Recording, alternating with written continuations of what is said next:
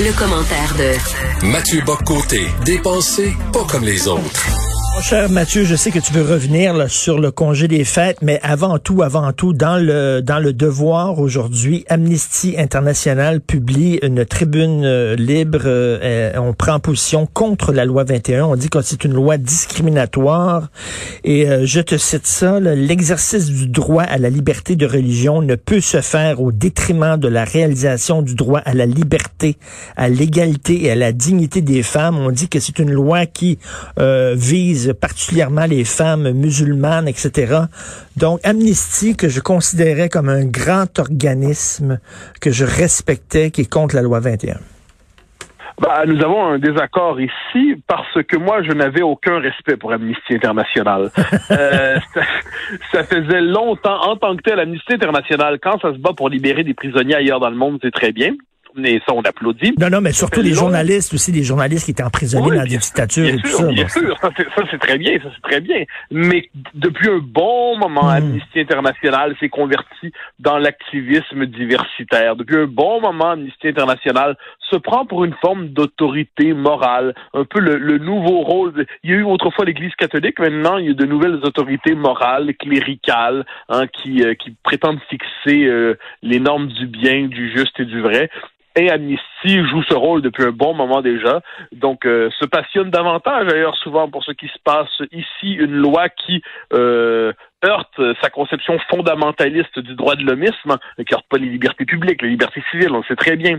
Mais euh, Amnesty International est devenu dans la société québécoise, mais globalement dans les sociétés occidentales, une, euh, une organisation multiculturaliste militante. Donc moi, quand on me dit Amnesty International, je n'ai pas l'impression de trembler devant une autorité qui exigerait que je m'incline. D'aucune manière, je baille un peu, je me choque aussi, mais d'aucune manière, je ne me suis troublé.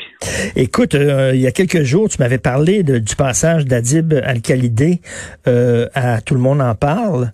Et euh, Sophie écrit là-dessus aujourd'hui et il a dit, là, lorsque je regarde la télé québécoise, euh, je vois, tout, ce que je vois, c'est qu'on rit euh, des, des gens racisés et on les humilie. J'ai vu ça où, lui? J'ai jamais vu une ah, émission québécoise où on humilie les, les, les, personnes noires ou racisées. Voyons. Non, mais la, la, chronique de Sophie était excellente parce qu'elle documentait euh, tout simplement la représentation des, comme on dit aujourd'hui, des racisés, disent-ils, dont des minorités hmm. simplement dans la, à la télévision québécoise. Mais on voit que le, discours de, moi, ce qui m'a frappé dans le discours, dans le discours de Deb et c'est terrible parce que c'est un, un, un, humoriste que j'estime, qui est drôle, qui est brillant, qui est subtil, qui est, il y a toute une série de qualités, mais là, euh, manifestement, sur ces questions-là, il reprend simplement le discours dominant euh, du euh, du multiculturalisme qui domine dans, le milieu on dire dans le milieu médiatique à certains égards mmh. un discours obligatoire qui fait en sorte qu'il faut mettre en accusation la société québécoise à partir, dans les faits, soyons sérieux, d'un imaginaire américain intégralement. moi, quand, quand on me dit, par exemple, euh, que la représentation des Noirs à la télévision était faible, mettons, dans les années 80-90. OK, mais leur arrivée au Québec était toute récente. Évidemment qu'il y, a quelques... Euh, euh, il y a quelques... Il y a des Noirs qui sont là depuis longtemps, mais globalement, l'arrivée massive, communautaire des Noirs au Québec, ça date des années 60 pour l'essentiel. Guillaume Marois, le démographe, euh, a fait sur sa page Facebook, qui aime ça quelquefois faire des clarifications démographiques, une petite mise à jour des recensements des dernières décennies, puis il montre comment l'arrivée significative d'une communauté noir au Québec, c'est dans la deuxième moitié des années 60. Euh, ben, à partir des années 70, disons, ça, ça, ensuite ça, ça va, ça s'étend, et notre société peu à peu va euh, va les intégrer. Mais euh, il y a une espèce d'étrange sentiment aujourd'hui comme quoi euh, on aurait été depuis toujours une société qui les excluait. Guillaume Marois dit très justement, aurait-on voulu les exclure qu'on n'aurait pas pu? Il n'y en avait presque pas ici. Ben oui. Donc, mais mais là, qu'on voit l'américanisation des mentalités, c'est ça. Puis moi, par ailleurs, je commence à me dire que nos, militants multiculturalistes, nos, agitateurs et agités activistes doivent probablement avoir une très faible estime des personnes issues de l'immigration parce que dans leur esprit, doit-on comprendre que tous ces gens viennent ici dans une société pour s'y faire persécuter par le racisme systémique. moi, je me dis, ces gens qui, qui, par dizaines de milliers, arrivent par année au Québec, euh, par centaines de milliers au Canada, eh bien, ils arrivent ici pour se faire persécuter. Euh, ils arrivent dans une société, puis en plus, probablement qu'ils supposent qu'ils sont aveugles. Euh, parce que ils arrivent ici, puis apparemment, ils découvrent qu'il y a ici une très grande majorité de blancs. Et là, ils sont partis, ils disent, c'est trop blanc, il y a beaucoup trop de blancs, j'ai pas choisi la société avec la bonne couleur de peau, je voulais pas vivre dans une société si blanche. Si on m'avait averti que je vivais dans une société si blanche et en plus une société qui pratique le racisme systémique généralisé, je serais pas venu ici, j'aurais été ailleurs.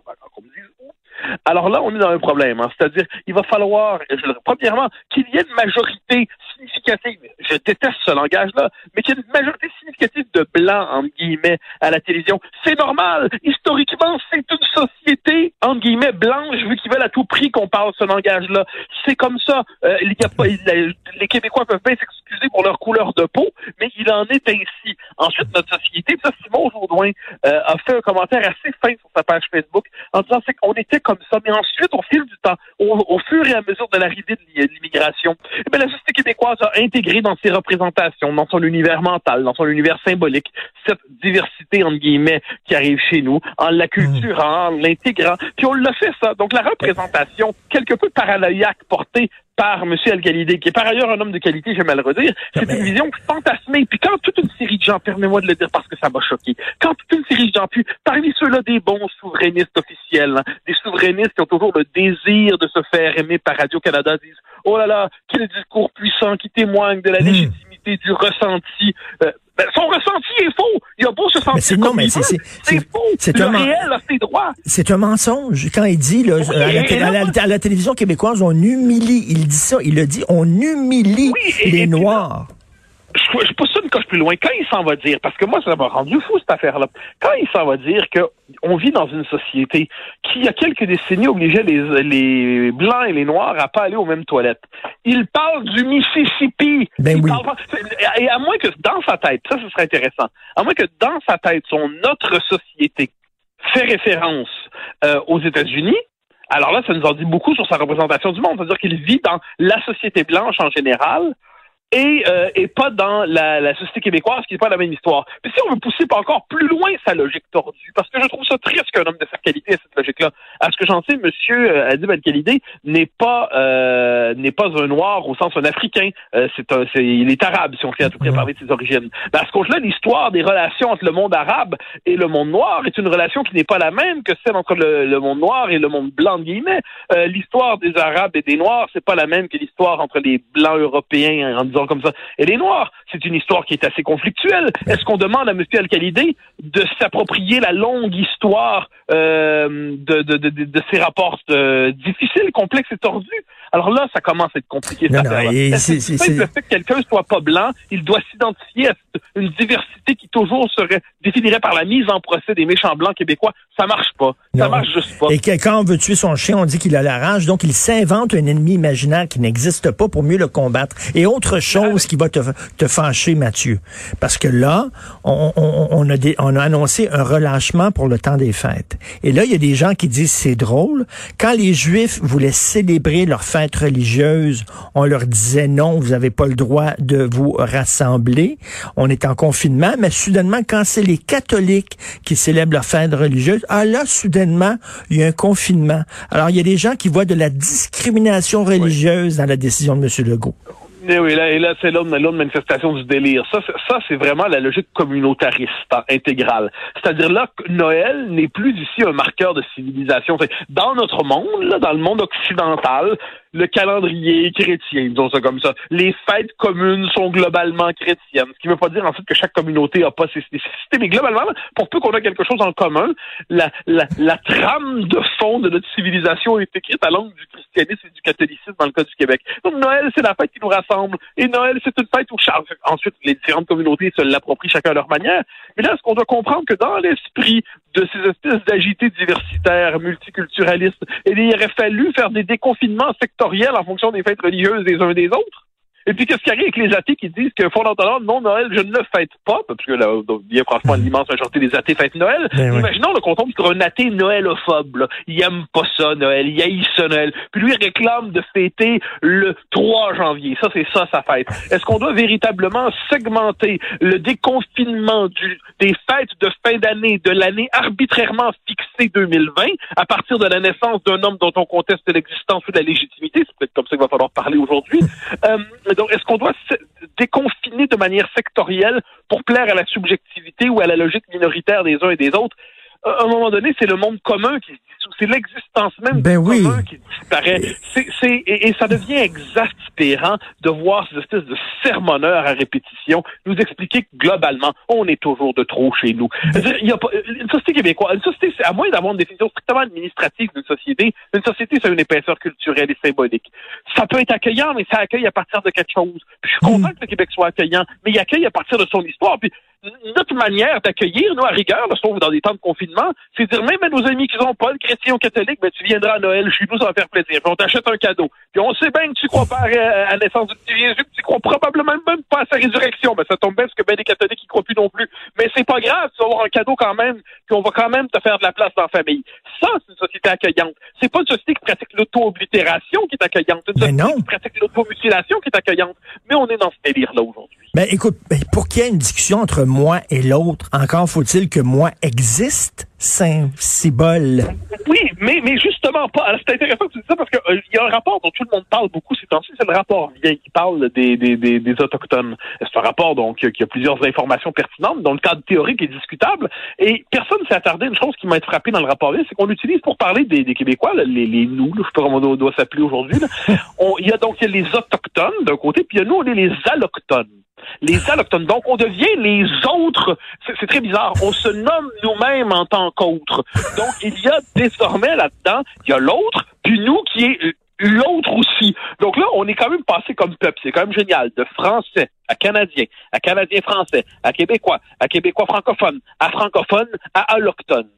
Bon, alors là, la prochaine, la prochaine manière de se nommer, ça va probablement être de se dire simplement canadien-anglais, ça va être plus simple. Mais pour l'instant, on est allochtone désormais. Qu'on nous permette de porter attention aux, questions, aux mots, parce que les mots en disent beaucoup Mais sur la, la, la vision des choses. Et désolé de vous annoncer, on n'est pas des allochtones, on est des Québécois. Mais maintenant, maintenant qu'on est, maintenant qu'on est allochtone, donc on est autre, est-ce qu'on va avoir le droit de se plaindre? Maintenant qu'on est autre?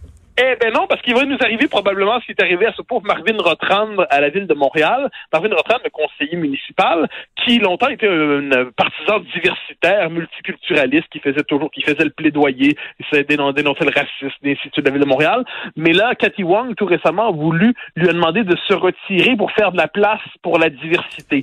Alors, Marvin Rotrand, qui est, qui est juif, euh, a appris à ce moment-là que sa, la couleur de sa peau comptait davantage que sa communauté, que son histoire, que sa culture. Donc, été réduit au statut d'homme blanc parmi les autres. Et on lui a dit en tant qu'homme blanc, dégage. Et là, finalement, Cathy Wong circulait en disant que c'est pas en tant qu'homme blanc que qu'il dégage, c'est en tant que vieux. Parce qu'il était là depuis trop longtemps. Donc là, c'est quand même assez drôle. Mais, euh, mais il était finalement qu'un homme blanc parmi d'autres. Donc même nous, si on devient allochtone, même si nous, on devient allochtone, on va quand même demeurer blanc, probablement, du moins pour un certain temps. Et bien, donc on voit à quel point on est pris dans un délire. Et vous, je, je dis ça d'ailleurs dans ma chronique de demain. Moi, Marvin Rotran, je voterai pas pour lui, mais pas parce qu'il est juif ou parce qu'il est blanc ou tout ça, mais parce que je suis pas d'accord avec lui. Mais mettez-moi dans un comté avec Macacoto et Justin Trudeau. Je vote pour Macacoto, même s'il est noir, et pas pour Justin Trudeau, même s'il est blanc, parce que j'aime les idées de l'un et pas les idées de l'autre. Ils sont en train de nous enfermer dans une société compartimentée, en silos, segmentée, racialisée, et ils osent appeler ça le progrès. C'est rire. C'est, ah, j'ai besoin de vin. J'ai besoin d'alcool, Mathieu. J'ai hâte à 5 heures. Mais- Oui, oui, oui, tu peux commencer plus tôt aujourd'hui, je crois. OK. Merci beaucoup d'être là et de, de nous parler tous les jours. Salut, bon week-end. Au grand Salut. plaisir, bonne journée.